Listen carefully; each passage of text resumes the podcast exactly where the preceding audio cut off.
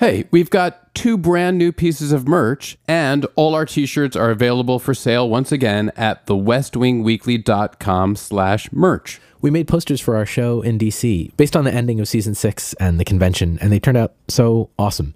Um, you might have seen the image on our Instagram or our Twitter, but it's a beautiful drawing full of little West Wing and West Wing Weekly Easter eggs. We sold most of them at the show, but we have a few left, and you should definitely get one before they run out. Besides the poster, the other new piece of merch that we made comes just in time for the 4th of July. You remember this. It's a key. Francis Scott key. It's the Francis Scott key key. We made the Francis Scott key, key, key chain. It's a beautiful little antique brass key on a brass key ring, and it makes the perfect gift for the Marion Cotesworth-Haye in your life. I'm Marion Cotesworth-Haye. We only have a few of these left from our show, but they're available now, and we're making more because they've been going really fast.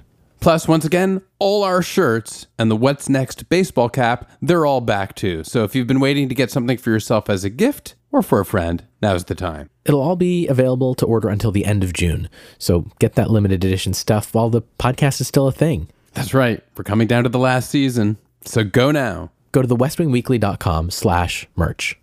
The West Wing Weekly is brought to you by Lightstream. If you're looking for a way to save some extra money this summer, why not start by paying less interest on your credit card balances? That's right. You can refinance with a credit card consolidation loan from Lightstream. This is an easy solution. You don't need to be a Nobel laureate in economics to know that this is a good idea. Lightstream offers credit card consolidation loans from 5.95% APR with autopay. That's right. There are absolutely no fees. You can even get your money as soon as the day you apply because Lightstream believes that people with good credit deserve a better loan experience, and that is exactly what Lightstream delivers. And just for West Wing Weekly listeners, if you apply now, you'll get a special interest rate discount. Now, the only way to get this discount is to go to lightstream.com slash westwing. That's L-I-G-H-T-S-T-R-E-A-M dot com slash westwing. Lightstream.com slash westwing. Subject to credit approval, rate includes 0.50% autopay discount. Terms and conditions apply and offers are subject to change without notice. Visit lightstream.com slash westwing for more information.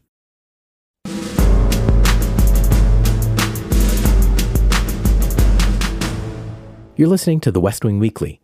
I'm Hrishikesh Hirway. And I'm Joshua Molina. Well, we're done with season six, and as a result, we're done with Vice President Bob Russell. That was his last episode, last episode. That's right. But before we start season seven, we've got a bonus episode, and we could think of no better way to honor Bingo Bob and one of our other favorite shows about politics than with a special episode on Veep with special guests.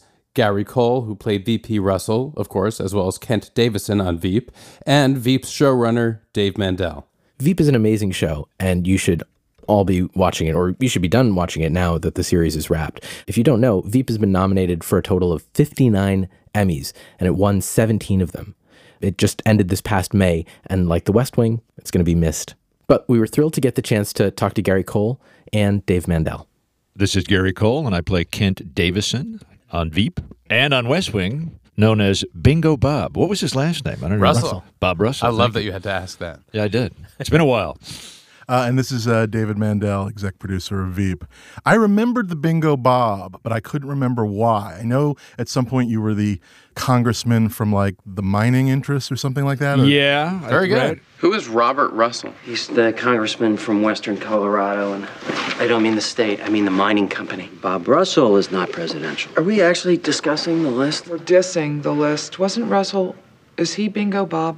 That's Russell. Right, but what was why Bingo Bob? Why what was Bingo? It's actually never explained. Excellent. I like that a lot. Yeah, yeah. Yeah. I love that. But it shows the the effectiveness of just having a sobriquet. Nicknames work. yeah, and you remember Yeah. that. The one Yes. thing you still remember is the nickname. Yeah. And something about just that word, bingo, had some connotation that made you feel like you shouldn't take this Right. character seriously. Yeah. It delegitimized him enough. Yeah. Yeah. Without any need for explanation. Maybe you guys don't gamble. To me, Yeah. bingo means I won. Right. I have only So positive you're only the, connotations. only the good Yeah. side. Okay, Yeah. fair enough. This is a very, very exciting episode for us. Veep is, I think I can speak for you, Josh, our other favorite political show besides The West Wing.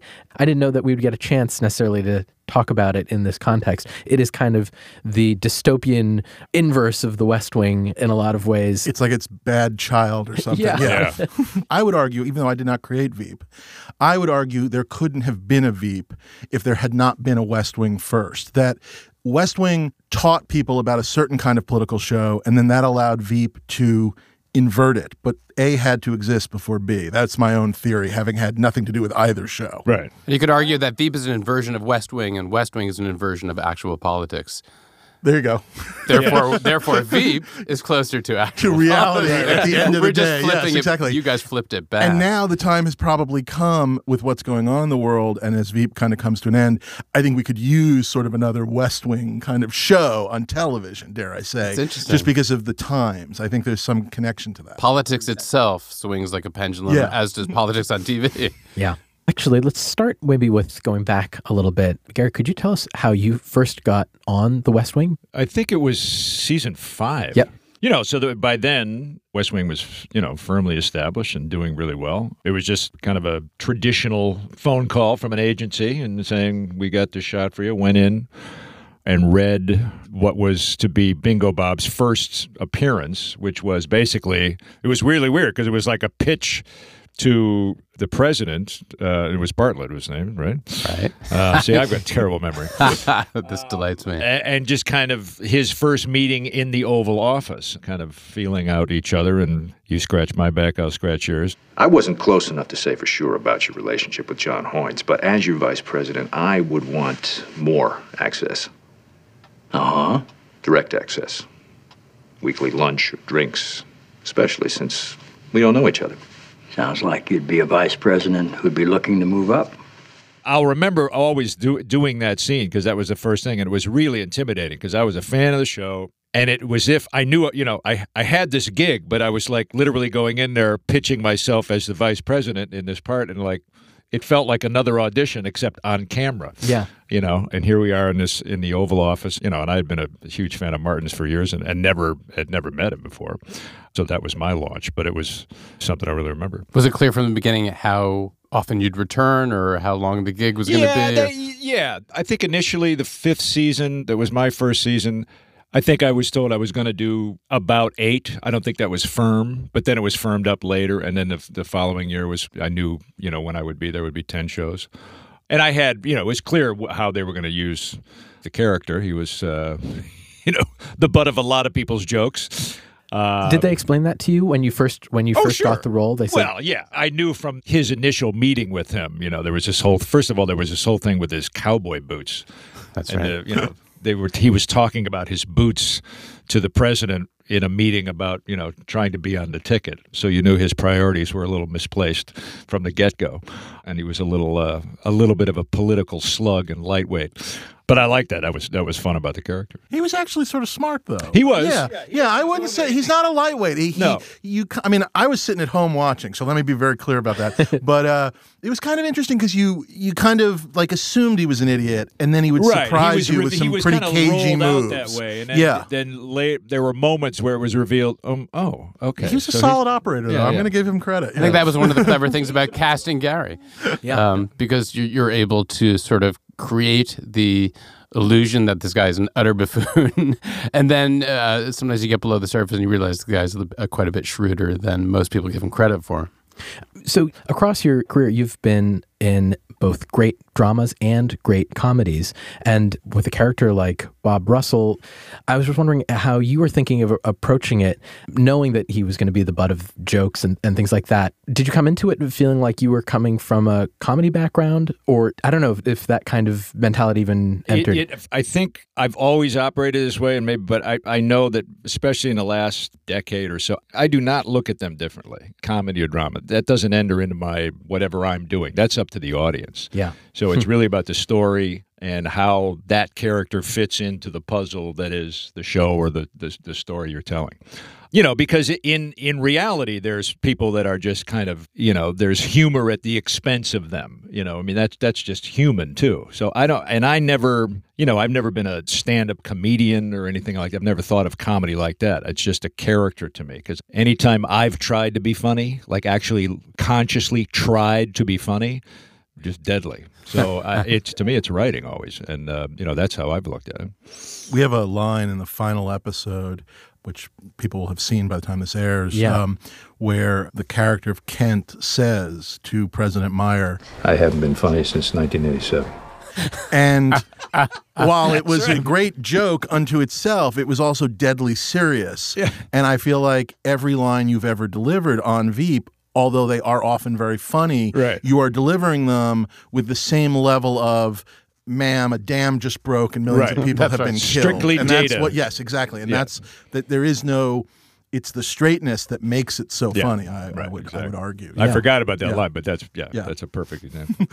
I always felt that Kent, in some ways, is a character who could have existed in both shows. Yes, very much mm-hmm. so. Yeah.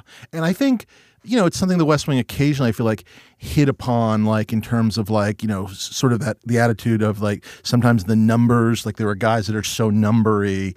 Like wasn't like like in Bruno with his polling and like things like that, where it was just like like let's not worry about the numbers. And they weren't exactly maybe the same level of robotic of Kent maybe, but like there was definitely sometimes that pull push between heart and numbers, mm-hmm. which I think you know we are reflecting with the Kent character, the numbers guy. Yeah. yeah. Kent, I think at one point was on Statistic Magazine's 30 Under 30. I think it's something like I remember something It was like thirty that. point three under thirty. point there you three. go. That's it. Yeah, especially characters who kind of come in and out of episodes who might be a little bit broader than some of the regular characters. It's characters. funny. Um, Gary and uh, Kevin Dunn spent sort of a lot of time Mm-hmm. together as her advisors, and both of them, sort of perhaps more so than other characters, end up with straighter lines that end up being very funny because of both their skill and also just the sort of you know, especially with Kevin, the scene it all or the kind of cold precision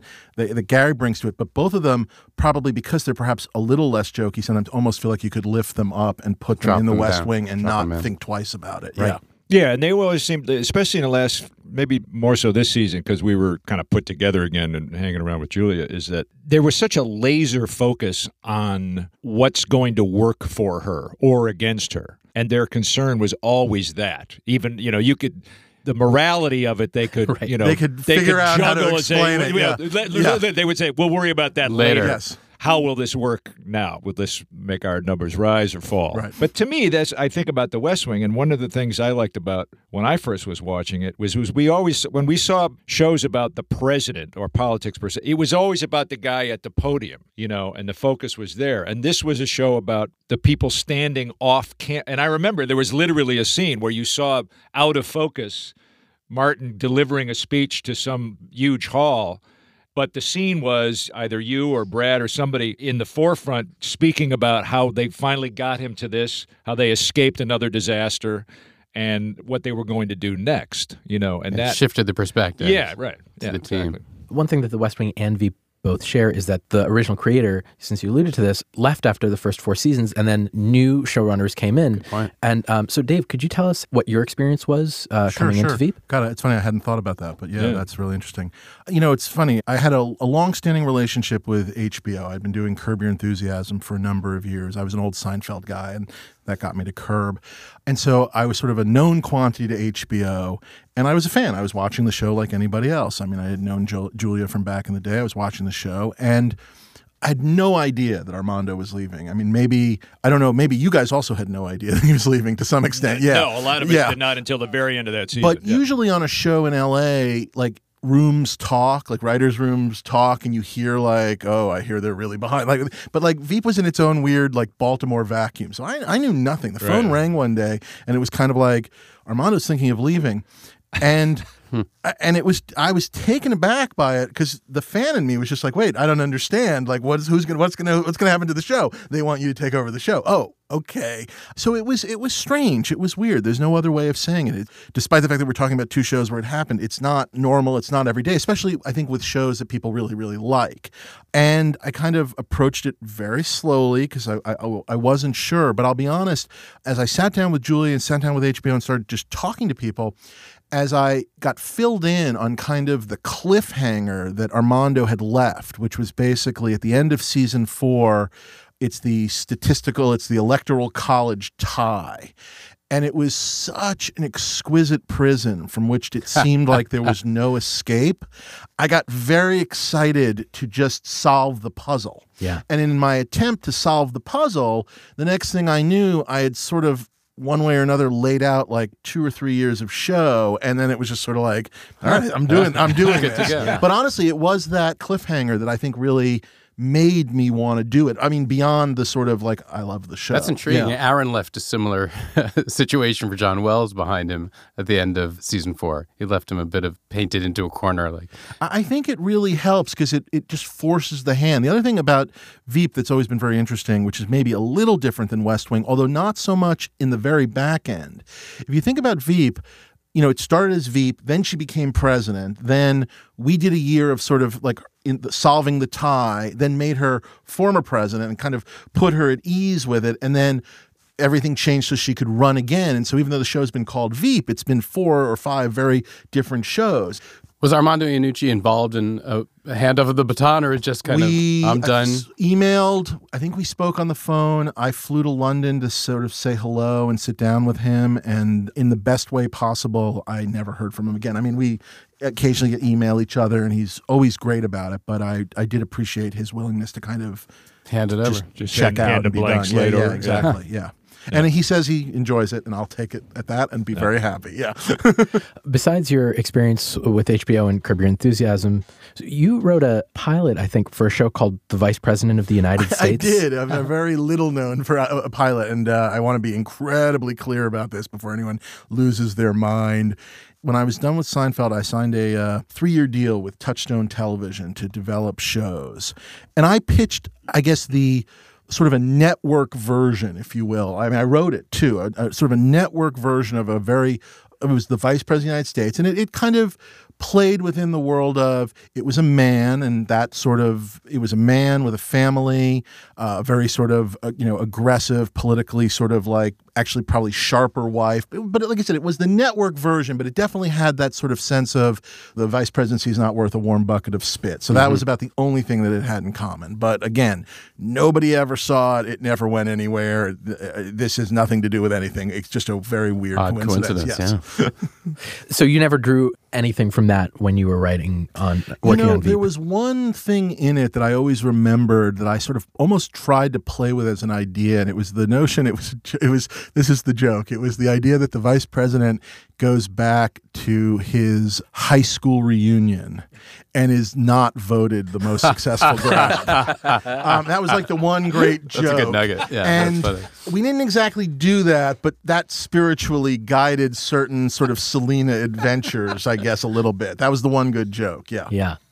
Gary, did you feel like there was a, a sense of continuity between the beginning of the show and, and now the end of the show? Has it felt like, because to, to me, I feel like the show has changed, but it felt less like a reflection of a change in writing or anything like that. And more, to me, it seems like a, a reflection of the times that we live in. Yeah, several things. When Kevin and I arrived was in season two. We were working for the president, Yeah, whom we you were never working for saw. Hughes, and you were sort of adversarial to Selina. Right. back So I was yeah. kind of a villain to Selina. You know, I really, we had some confrontational stuff, and he really looked down upon her Right. and felt that she was, you know, uh, insignificant and, you know, a nuisance. And, but as in DC reality, circumstances shifted. She was getting next to power, looked like she had it, and he changed his skin. So that was different for me because that was a big shift for me, for my character personally. And then we were all part of the same kind of team going through. And I think several things, you know, the fact that Armando left and Dave took over, but that in combination with the times, and then certainly This last this year. last year, You almost have to separate, I think, this last Yeah. year from the previous can see two seasons post Armando. I mean, and and the Yeah. fact that you that we were off that length of time and you guys were still in the room yeah. you know percolating that whole year off informed a lot of what took place this season Yeah, I mean, I, think, I, I honestly believe, I don't know, when I try and step back and look at it, look, I'm a different person. I'm, I'm not Armando. The show definitely changed a bit just in those first two years.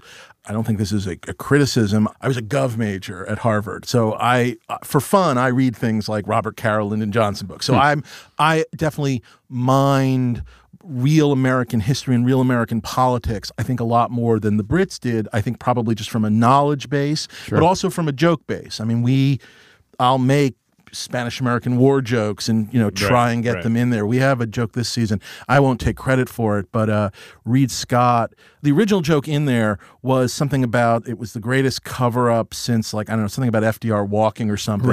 And one of the writers pitched uh, this joke, which is in the show. Ma'am, Felix Wade's sexuality is the worst, best kept secret since Clyde Tolson's hysterical pregnancy. And that is a joke for nobody. And I, it's my absolute favorite thing in the world. For those of you listening, Clyde Tolson was J. Edgar Hoover's alleged lover. Oh, right, yes. right, right. And so he, of course, did not have a hysterical pregnancy. And like I said, it is a joke for no one. That is not a joke. I didn't write it, but that is also not a joke Armando or the Brits would have done. Right. And then, dare I say, having the advantage of coming in on a season five for a show that had done very little. I think on purpose about sort of scratching a little beneath of who these characters were. And by the way, you which maybe you couldn't have done in season 1.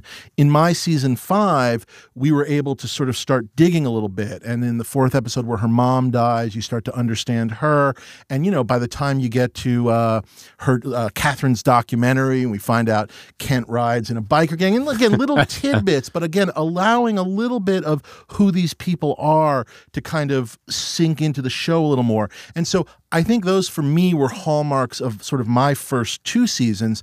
And then we wrote what became the last season in sort of early mid 2017. We were all set to shoot when Julia got her cancer diagnosis and we shut down. And so we wrote it during the first couple of months of Trump, and Trump was Trump. But by the time we started to loop back around, meaning I guess like I started thinking in like February 2018, knowing we were going to be back in like July 2018, everything had changed. I mean, it just in ways like like just the basics of the show. If you think of the average episode of Veep is Selina publicly screws up and then gets sort of blamed for it and has to take a step backwards. That entire notion of publicly screwing up and actually having a suffering panic yeah, about it, is yeah, gone. No longer Yeah. credible. The idea of a president that talks foul mouthed behind closed doors. Well, first of all, there are no closed doors. And foul mouthed, I mean, yeah. So the, all of these things, the incompetent staff had just become the realities of our daily life. And so, especially in this last season, the show had to change, except we're also living through it. So it was trying to, I always say, like, we were trying to get like as high as we could and look and try and figure out what does some of this mean? We're not necessarily doing Trump, but what are the symptoms that led to Trump? And I know people just want to go, oh, you're just doing Trump. And it's like, uh, I beg to differ. We're trying to get above it in a way that it'd be great if we were making the show 10 years from now and maybe we could figure this all out. But you know there is this theory sorry i'm getting all over the No, place but is there is great. there is this theory you know and it's scary when you think about it which is is Trump an aberration or is he the beginning of our normal. yeah just our Roman emperors. Yeah exactly. And so that sentence like what if he's the beginning is something we definitely thought a lot about with Selina in this season. So yeah. Watching this season has felt to me like a comedic exploration of the end of the world. Like it feels like the end of the world. The wheels is, begin, is beginning. you did watching you look this. around and i don't know if it's both, both as you know a comedy writer but also i'm not afraid to say this as a the father of a nine year old and an 11 year old like i'm like scared and so it's like I don't know what to do about school shootings other than to figure out a way to do some horrifying comedy about it. I mean, I don't know how else to express that. Yeah. Yeah. Yeah. It is so bleak. It does start it feels like there are cracks about to erupt underneath the characters and like the entire world is going to be swallowed into an abyss. Thank you. Mission accomplished. Yeah. No, but I mean, yeah, that's. I mean, I hate to say it, but that, that's exactly what we were unfortunately going for. Yeah. One of the things I love about Veep is something that we're you know talking about a lot now as we're in the the campaigns parts of uh, the West Wing, which is this idea of characters changing skin. In Veep, they have to do it so often, and it's such a funny way of recontextualizing people and things that they said. You know, maybe one episode or even earlier in the same episode, they have to suddenly reframe it for their new job. They'll turn on a dime. Yeah. So, uh, there's a great shot of you guys backstage watching the debate and turn, what are you going to do next? Immediately, whoa, we're out of a job. Yeah, and now I think there was something in the first four seasons of The West Wing where there was a sense of stability and continuity. Mhm. And again, when new blood came in, there was a I think an understanding that you could try and move the pieces on the board into a new configuration. And I think that's really interesting and, and it's got to be a little bit scary to do that to an audience that's already established, but also s- somehow liberating. Sometimes it is just like trying to think of things like what would be interesting. And so, like, for example, with Kent last year, the idea was, well, what if the world's most reasonable man goes to work for the world's most unreasonable man? Right. That's we've never they've you and Jonah had not done a lot of scenes No, together, correct. you and Tim. And so it was just like, well, there's an idea unto itself that I haven't seen on this show or in a lot of other places, and we can embrace this idea. Yeah. The choice, just the choice you were talking about, that's what happens in D.C. An administration dissolves and people scatter and they just do whatever they do and they wind up whoever they wind up with. That season blew it up, and we were in, you know, we were in places and dealing with people and and all the, you know, all the other actors that came in, and I think that was really effective in setting up this season because everyone kind of found their way back to each other, even though there was, you know, variations. People were not always together, but I thought that was interesting. Uh, Gary, on the subject of people coming back together and after periods of time away, I was wondering if, if you could tell us about your relationship with Tim Matheson as two vice presidents in, in the West Wing, but you've also been on the Good Fight together, right? And the the Brady Bunch, Uh, movies together. right. How is it that you both keep ending up in these projects together? I think if you're an actor, you you use that phrase, the usual suspects. When you go to auditions, and it's interesting, you will run into the usual suspects because more so than not, you arrive looking for a role, and the list is similar. You know that you always run up against.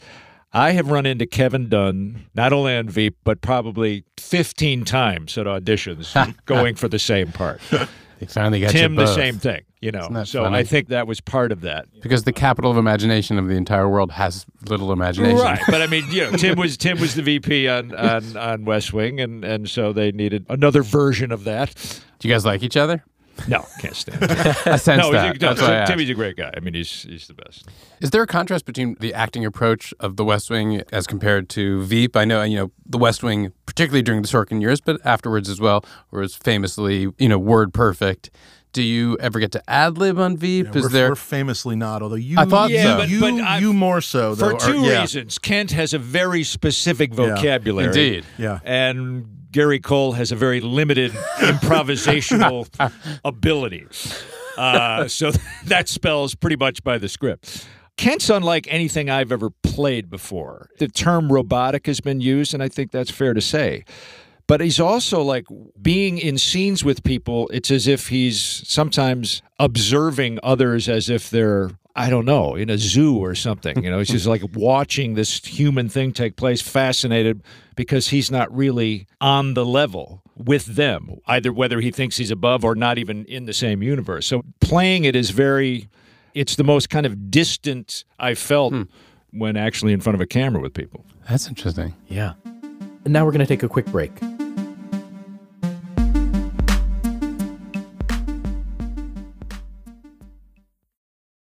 The West Wing Weekly is sponsored by Squarespace. Squarespace is the best way to make a website for whatever it is you want to showcase online. It could be your art, your music, your podcast, your business, anything. That's why we made thewestwingweekly.com a Squarespace site.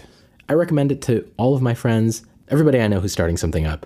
You can get beautiful templates that are created by world class designers and analytics that help you grow in real time. That's right. So if you've ever pondered having a website for your special thing, whatever it may be, check out Squarespace.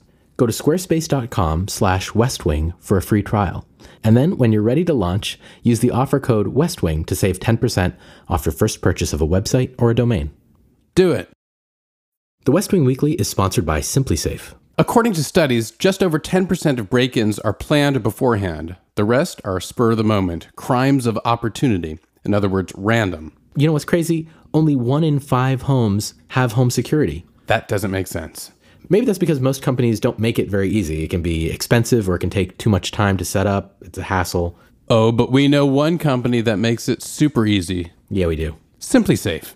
SimpliSafe protects your whole home, every window, room, and door, with 24 7 monitoring for just a fraction of the cost of competitors. That's right, and it's designed to blend right into your home. No wires, no drilling. It's easy to order. There's no contract, no hidden fees or fine print, and that's why it's won a ton of awards, from CNET to the New York Times Wirecutter.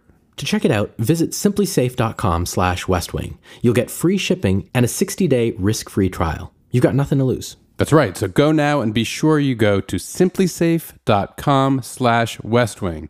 That way they know our show sent you. That's simplisafe.com slash westwing. And now back to the show.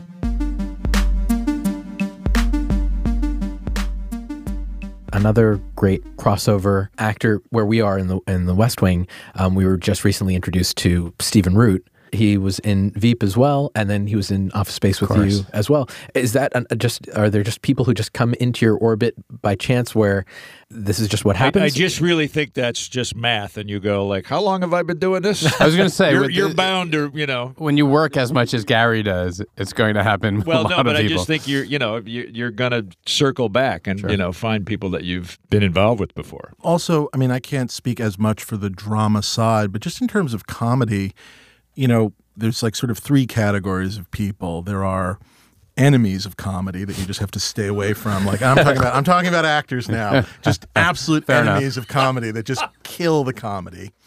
And then there are friends of comedy who like can play it but don't necessarily bring you more than what you put give them. And then there are like actual like comedy people. You know what I mean? And so when you're actually getting into the category of comedy people, while there are constantly new people getting churned out and people arriving on the buses in California, you know, you do start to go, boy, we need somebody to play Tony Hale's dad who is slightly effeminate. We're not quite sure what's going on there. And he's got to be old enough, but, you know, and you start to like whatever. And very quickly, Gets narrowed down. the list doesn't list get gets shorter, very yeah, yeah. long, Uh, Yeah. you know, and, and you just are like, yes, uh, Stephen Root. I mean, I, you know, so you do get to those things in that way very Yeah. quickly. Yeah. Is there also an element ever of stunt casting of just you know knowing that outside of the narrative that you're you're making, there's just going to be something that's going to delight the audience. Like I couldn't help but feel that way when Tim Matheson showed up in the Good Fight. That in some ways the creators, the casting people were, were saying. There's an extra layer to this that exists outside of this universe where people are just going to be delighted about seeing these two on screen again. Yeah, that may be. I don't know how. I'm not sure how how many people that would be. Just me, You know what. I'm saying? it's an there would Easter be a egg, few, like the but- Starbucks cup on Game of Yeah. Thrones. that melted the internet. Yeah. yeah. There's always yeah. There's always that uh, you know that kind of trivia question. Sure. we wrestle with it on Veep because there's so much for us that I, I don't know. We guess we take some pride in, which is a lot of times what makes somebody great in a role. And yes, funny is important, but also like you believe that that guy could be the head of the Secret Service, and that's a sometimes a very hard line because sometimes really funny people you don't believe are the head of the secret. I mean, I'm, you know, I'm just making up a role, and so it's very tough because sometimes there are you know people where you go, that guy's great, but he's never not that guy. And mm-hmm. I'll give you an example that we wrestled back and forth with, and I think it worked out great.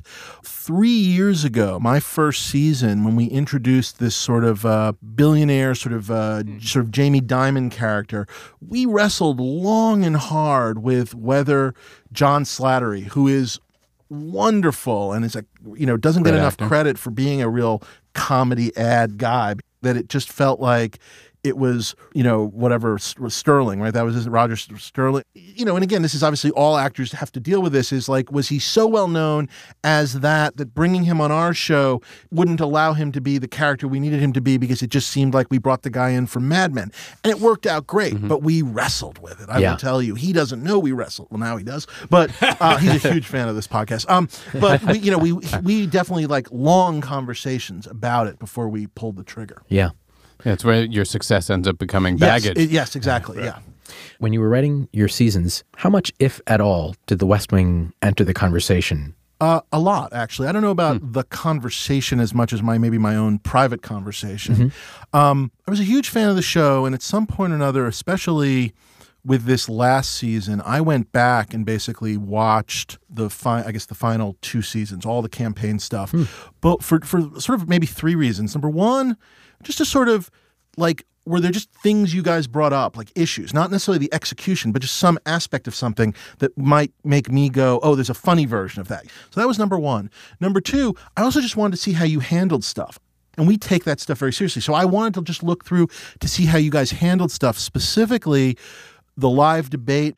I had this idea to do she's losing debates she's losing debates so they put together one of those rooms where they build the exact debate stage like in a hotel ballroom mm-hmm. and then they were going to have the real debate in real time but with our people playing the other people and it ended up actually oddly enough being too close to an old Veep debate episode, which is why we hmm. didn't do it. But I looked at the debate episode a lot.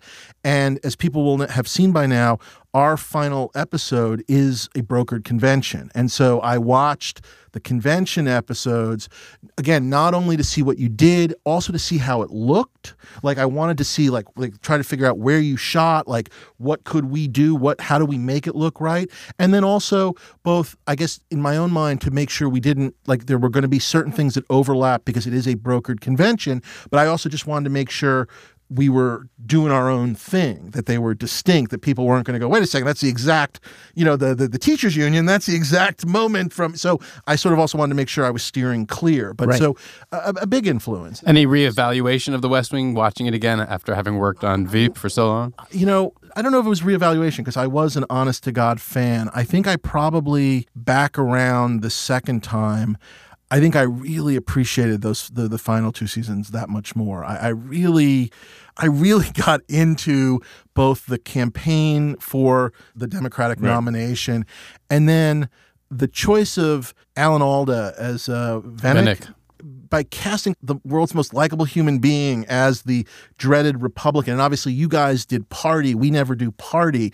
But it was such a perfect move because it would have been so easy to pick some draconian, Mhm. horrible guy and be like, you know, this is good versus evil. And what was kind of wonderful was how much it wasn't, like how gray those last two seasons were. There was a line in an episode recently that I mean, even for the show, shocked me just because I because Oh, I think hear it. Uh, Okay. I mean, you mentioned consultants, and there are ways where Veep avoids, you know, real historical figures or present day figures. We sort of go up to a point. We Yeah. kind of go up to like basically Reagan. Right. And uh, the West Wing had a similar kind of attitude, but every now and then there would be contemporary figures that would come in here and there. And one of the consultants on the West Wing in the first few seasons was Peggy Noonan. Uh-huh. and what line are you referring to? And so I remember what was said that wasn't in the scene in the car. So how does it work when you have Selina say, Stories everywhere. Peggy Noonan has a column about Babar and American exceptionalism. Oh, well, she's a dumb. I mean, just I. Well, she's in good company. The only people that Ah. Selina has called a are, I believe, Peggy Noonan and the Queen of England. So she's in good company. And I guess what I would argue, and I just think it's what we do, is the precursor, dare I say, to calling Peggy Noonan a, a, a is when Kent describes this sort of the opinion piece, the op-ed that she's written about killing elephants and Babar and Yeah. uh, whatever. American exceptionalism? American exceptionalism. Come on, that is a really, really. I. I didn't write that line. That's a really smart, really almost brutal parody of a Peggy Noonan piece. Yeah. And so, we giveth and we taketh. Yeah, you know, come on. So yeah, I guess let me put it this way: I, is what I would say, uh, Miss Noonan, if you're listening, we would not have simply just called you a unto itself without having done the first line. To call you a for no reason would have been just sort of untoward. But doing the first line justifies the second line My God. for me. I'm so deeply uncomfortable asked. right now. I know. I had to ask. Just you know, it's another moment. It's another point of overlap. So, That's, that's true. Uh, and so for the brokered convention, did you have actual political consultants for that as well? Oh yeah, I mean we have them. I guess for like we have them full time. I guess like Yeah. like, like the West Wing did, and from both sides of the aisle, and, and also, you know, beyond our consultants, we also just you know wonderfully so. We kind of uh, you know, and I'm sure West Wing was the same way. Most people return the call when it's like, "Hey, you're you know whatever. Can I? Do you mind uh, like answering some questions about Veep?" And so, in the beginnings of all of our seasons, the Veep Writers Room kind of becomes this little, I don't know, it sounds pretentious, but kind of salon where we often, especially in like the first month, really try and bring in somebody either in the morning or for lunch. And we've had people, we've had John Dean came in, we had uh, Mitt Romney and his wife came in to talk about losing. That was to talk a little bit about losing. no and I rem-. I never forgotten one of the things he said, and I had, fe- and it felt like an honest answer. He talked about, you know, obviously he had his money. I mean, he didn't say it that way, but you know, he's he's a successful guy, and he's got a whole bunch of wonderful kids and a whole bunch of wonderful grandkids, and you you you know, you kind of understood it. And of course, for us sitting in the writers' room, you just go. Oh wow, he's got all of these things that Selina doesn't Right. have. This is going to make her crazy. I mean, you know, so by hearing what again, we're not asking them to come in and be funny. They're just telling us stories and pieces of their lives. We got our opening scene this year. This is a known fact. If I guess you're paying attention to like our Twitter feed and whatnot, a couple of the uh, Pod Save America guys came in and told a story about Obama landing at the wrong airport, Hmm. and we heard that It's story and just went, "That's the opening scene of this season." I mean, it was one of those like, "Oh, that's the opening scene. We don't even have to write it." I mean, Cedar it's just done. Yeah, exactly. Amy, where are you? At the airport. Where are you? There's only one fucking runway. I'm at the airport. We just landed. That's not possible. Right now, I'm standing here with my dick in my hand in Cedar Falls, Iowa. Ma'am, we're in Cedar Rapids. No! This is supposed to be no, Selina! So, you know, that's where it kind of comes from. And so, you know, especially with the convention, Norm Ornstein was of particular help just because he swims in that world of, you know, real like the Constitution and stuff. And so he was very helpful there. But yeah, we just talked, we talked to a lot of people to try and get it right. The Yeah. entertainment world is fascinated with uh, Washington, but And it's- vice versa, yeah, it's- yes. exactly. It goes both ways. Yeah. It's funny that we so we had David Axelrod on our podcast. Yeah, I listened to that one actually. Yeah, yeah. And and there was something that he said when he was talking about the spirit, I think, of, of the West Wing and what he got from it in terms of his real life experience. He said that people got into politics for two reasons, either because they wanted to do something or because they wanted to be something. And the spirit of the West Wing was all these people who wanted to do, something. And I think that the you just split that line and on Veep it's people who want to be something. except probably for Richard. I would say Richard Splett, who Yeah. I do believe maybe you know we were talking before about people you could put into the West Wing. I mean, Yeah. obviously, Hmm. probably not exactly, but I do believe he is inspired by the same. Like I'm guessing Richard Splett loved the West Wing, Right. Like the rest of them didn't watch it, but Right. Richard loved it in in that kind of JFK, LBJ, Great Society Right. kind of Peace government. way, yeah, yeah. government can help people. Like I do believe he is a believer in that, and often sort of in our world of just you know horrible, horrible people, kind of gets to sometimes be that sort of one little bright star. It is funny that the one person who has a heart of gold in the show is also the most clueless. But his cluelessness is so clueless that it kind of loops back around into possibly Laps itself. Yeah, like Yeah. like it may maybe there is a plan there. That's what I've started to feel. Yeah, He may, he Yeah. may unintentionally Yeah. solve a lot of things. Yeah. Now that you're a super delegate, have you given any thought as to who you're going to be endorsing at the convention? Isn't there any way I can endorse all of them? so sweet. it's so sweet, and it does feel that feels like a very West Wing kind of uh, sentiment. That's basically where President Bartlet is as they're going through the primary debates. And dare I say, Richard genuinely sees good in both Mm-hmm. Selina and Jonah, which is wild when you think about it. Yes. yeah, That's uh, digging deep. Yeah. right. Yeah. It's a superhuman level of goodness. so, what's going to happen now? Are you looking for another political show to No. Make? no, Done. no, no, no, no, no. Did he say no? Are you sure? I need a, I need a little break. I need a little break from politics. I need a hmm. little break from everything. Yeah. I mean, in the, in the same way that you talked about certain actors getting maybe stuck in a rut because of a particular thing that they did really well, is it something that you have to actively avoid because people are coming to you with? Uh, I get things? pitched a lot of bad political ideas. Yeah, I think it just obviously why why not why not try and get me to go on to one of those. I love it. I mean, I love as I said before. I mean, this is sort of what I would like like uh, this is what I sort of think and do in my spare time. I like politics. I like American history and all that kind of stuff. So sure, something that has an element of it, but I don't think it's necessarily going to be about DC or running for office or I don't I don't I don't necessarily know what it will be. And look, I'm not going to lie. Uh, I enjoyed every second of this. Obviously, I would like to create something of my own that isn't necessarily taking obviously over somebody's next show. You know, that Would that of be potentially be for HBO? You Yeah, I, uh, I guess I signed a deal with HBO, so I will be continuing on there. And they have been, uh, I mean, just the support for this show, and you know, things that people don't really think about with with everything that Julia went through, obviously, and obviously she took the brunt of it, but. You know, we were like a couple of weeks from production when she got the diagnosis. And so I, I, say this half jokingly, but like I don't want to know what our final season cost. Our final season went on for about two years. I always had, for the most part, my writers on set. Behind, I mean, their backing of the show and ultimately letting us end it the way we wanted to. It just never, it never came up like, oh my God, you know, don't don't go to a convention place. You know what I mean? Gary, do you feel like having been on now these two very political three? I mean, the Good Fight also uh, is Yep. just dealing head on with uh, Trump. Two, do you ever get jealous of actors who, when they do interviews, they never also get questions about politics? Because invariably, I feel like it comes up because of the, the nature of the shows that you're on. Yeah, but I th- the one thing about I've always thought about shows that work, shows that last, shows that have an impact. They always had, or at least a lot of them had, stakes. How high are the stakes? Yeah. Whether they were a comedy or a drama. And I've always just felt lucky to be involved in both Veep and The West Wing.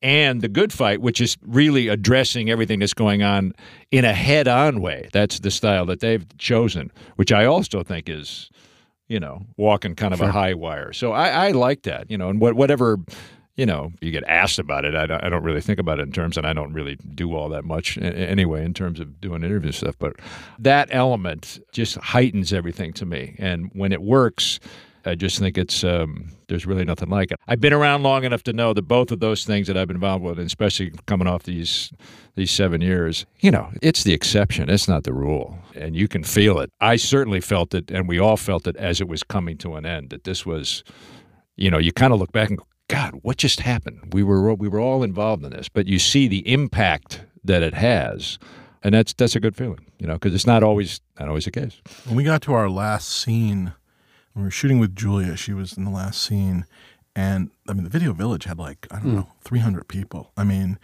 families Everyone were wanted there, but there. but I mean, it wasn't just everyone. It was like people. I mean. The kids that had been born Yeah, during there were- there seven were years, several yeah, children that were born It was during just that like time. people just Yeah. like That's great. bring you know just like families were there it was like the most intense thing i'd ever seen and it was just this sense of i think it was built in baltimore especially where you guys all got really really really close because you had no choice Yeah, but we were then in camp, but it just yeah. kept going and it just it was just really amazing to sort of be a part of It's Beautiful. Thank you both so much for talking to us, and thanks for letting us get to see the other side of the pendulum swing. Hopefully, this is where the pendulum Right. swing yeah stops. god i hope yeah and we can boy i hope One, yeah. one hopes. yeah. And that's it for this very, I think you have to agree, very special episode of our show. go watch Veep if you haven't already, or more likely, go rewatch Veep. It stands up to multiple viewings. It does indeed. And looking forward, we're going to take a week off. We're going to celebrate America's independence with a little independence of our own. And then we'll be back for the beginning of season seven. Thanks so much to our guests, Gary Cole and Dave Mandel. Uh, Gary isn't on Twitter, but Dave is. He's at Dave H. Mandel. You can find us both on Twitter and Facebook and Instagram too. Uh, maybe before it's all over, we'll be on Pinterest as well. Mhm. what would we put on our uh, Pinterest boards? Oh, I don't know. Pictures of big hats from Texas, good Latin inscriptions, and maybe old maps of Israel. An old map. An old map. We remain a proud member of Radiotopia, a jaunty parade of popular podcasts. You can find out more about them at radiotopia.fm. Thanks so much to Zach McNees, Margaret Miller, and Nick Song for helping us make this show. Okay. Okay. What's next?